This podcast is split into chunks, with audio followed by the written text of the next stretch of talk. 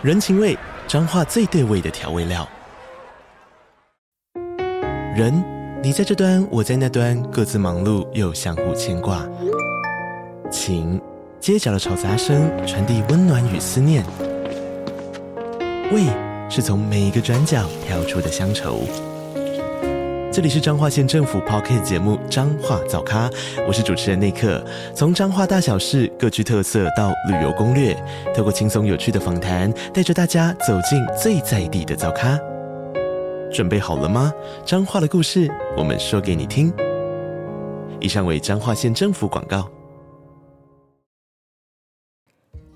Hello，小朋友们，我是安妮塔老师。不知道大家有没有吃过中药呢？中药是由一些天然的植物、动物及矿物加工而成，其中以植物最多，也就是古时候人称的草药。今天安妮塔老师准备了一个故事要跟大家分享，这个故事叫做《老婆婆和知母草》。从前有一位老婆婆，她没有儿女，一个人孤单的生活着。但是他有一身采草药的好本事。年轻时，他就靠着卖草药过生活。附近几个村子的人都知道他认草药非常厉害。后来，老婆婆年纪渐渐大了，身体又不好，没办法上山采药，日子过不下去，只好在路上到处跟人要饭。老婆婆的心情一直很不好，不是因为怕肚子饿。而是担心，如果他死了，认草药的本领就没有人知道了。他想了很久，决定找一个可靠的人来继承他的本事。于是他见到人就说：“如果谁能够当我的儿子，我就教他认草药。”这些话被一个年轻人听见了。年轻人心想：“听说皇帝生病了。”如果我学会了认草药，就有机会给皇帝治病，说不定我还能当个大官了。他越想越得意，就赶紧带了老婆婆回家，说愿意当他的儿子。他让老婆婆住在他家，给他换上新衣服，每天还亲自为他端茶。就这样过了一阵子，老婆婆始终没有开口教他认草药。年轻人着急地问老婆婆说，娘，什么时候教我认草药啊？老婆婆看了他一眼，说：“大概等十年以后再说吧。”没想到年轻人马上收起笑容，变了脸色，大声的说：“你这个老太婆，要我当你十年的儿子，那我什么时候才能做大官呢？你现在就给我出去！”于是老婆婆又回到街上去要饭了。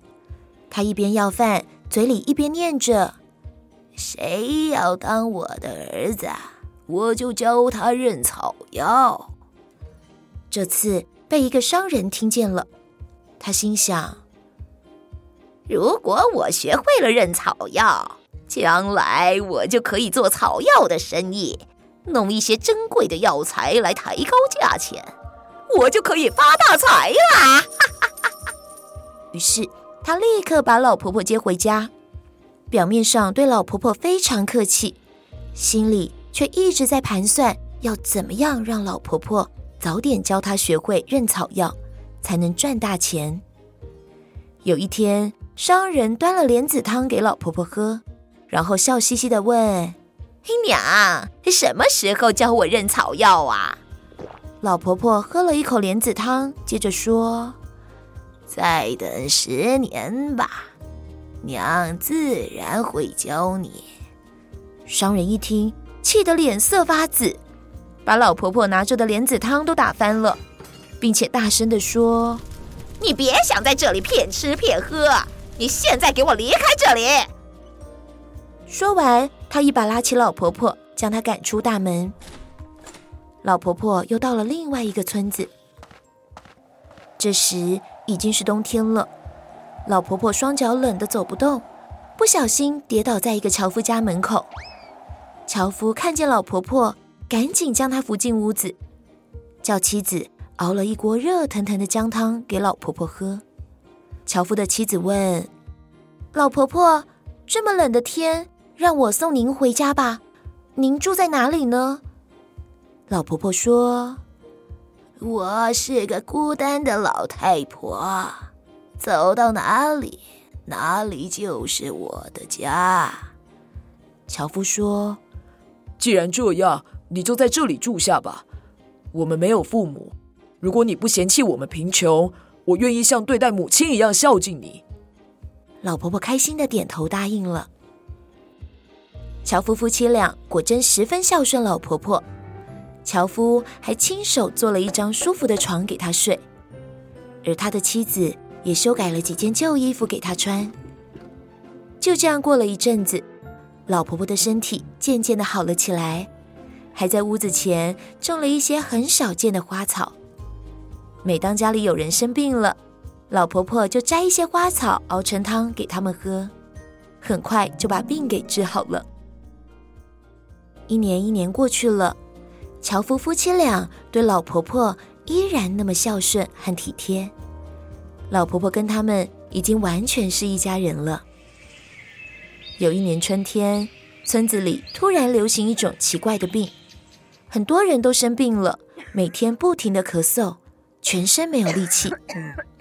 有一天，老婆婆突然对樵夫说：“我突然想到山里走一走，你可以陪我去吗？”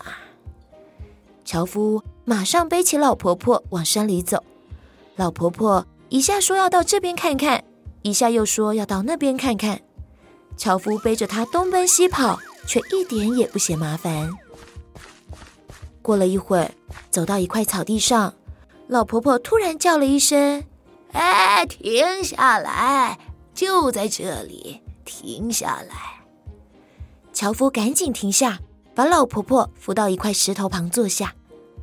老婆婆指着地上的野花说：“哎，快，哎，把它挖起来！”樵夫小心地拨开泥土，把这些野花连根挖起，疑惑地问。娘，这是什么啊？老婆婆说：“这是一种珍贵的草药，它的根可以拿来治疗肺病和咳嗽。孩子，我一直没有教你认草药的本事，你知道我为什么到现在才教你吗？”樵夫想了一下，说。我知道，娘是怕坏人学会了，只知道赚钱，却不知道救人，所以要找个可靠的人来教他。老婆婆听了这几句话，开心的点点头说：“你可真是了解我的心意。我找了很久才找到像你这么善良可靠的人。这种草药啊，还没有人帮它取名字呢。”以后我们就叫它知母草吧。从此以后，樵夫每天背着老婆婆上山，老婆婆仔细地将每一种草药的知识教给他。渐渐的，樵夫也认得了很多草药，知道哪些可以解毒治病，哪些又可以止血疗伤。后来，他就改行卖草药，遇到一些贫穷的病人，就免费帮他治疗，而知母这种草药也一直流传到现在。小朋友们，别人是不是真心对待我们，我们一定能感受得到。就像故事里的年轻人和商人，他们都只是想骗老婆婆教他们认草药，并不是真心的对她好。只有善良可靠的樵夫，不求回报的照顾老婆婆。最后才能得到老婆婆的信任，学到草药的知识。所以，我们除了要真心对待别人之外，自己也要懂得选择真心对待我们的朋友哦。今天的故事就说到这边，我们下次再见喽，拜拜。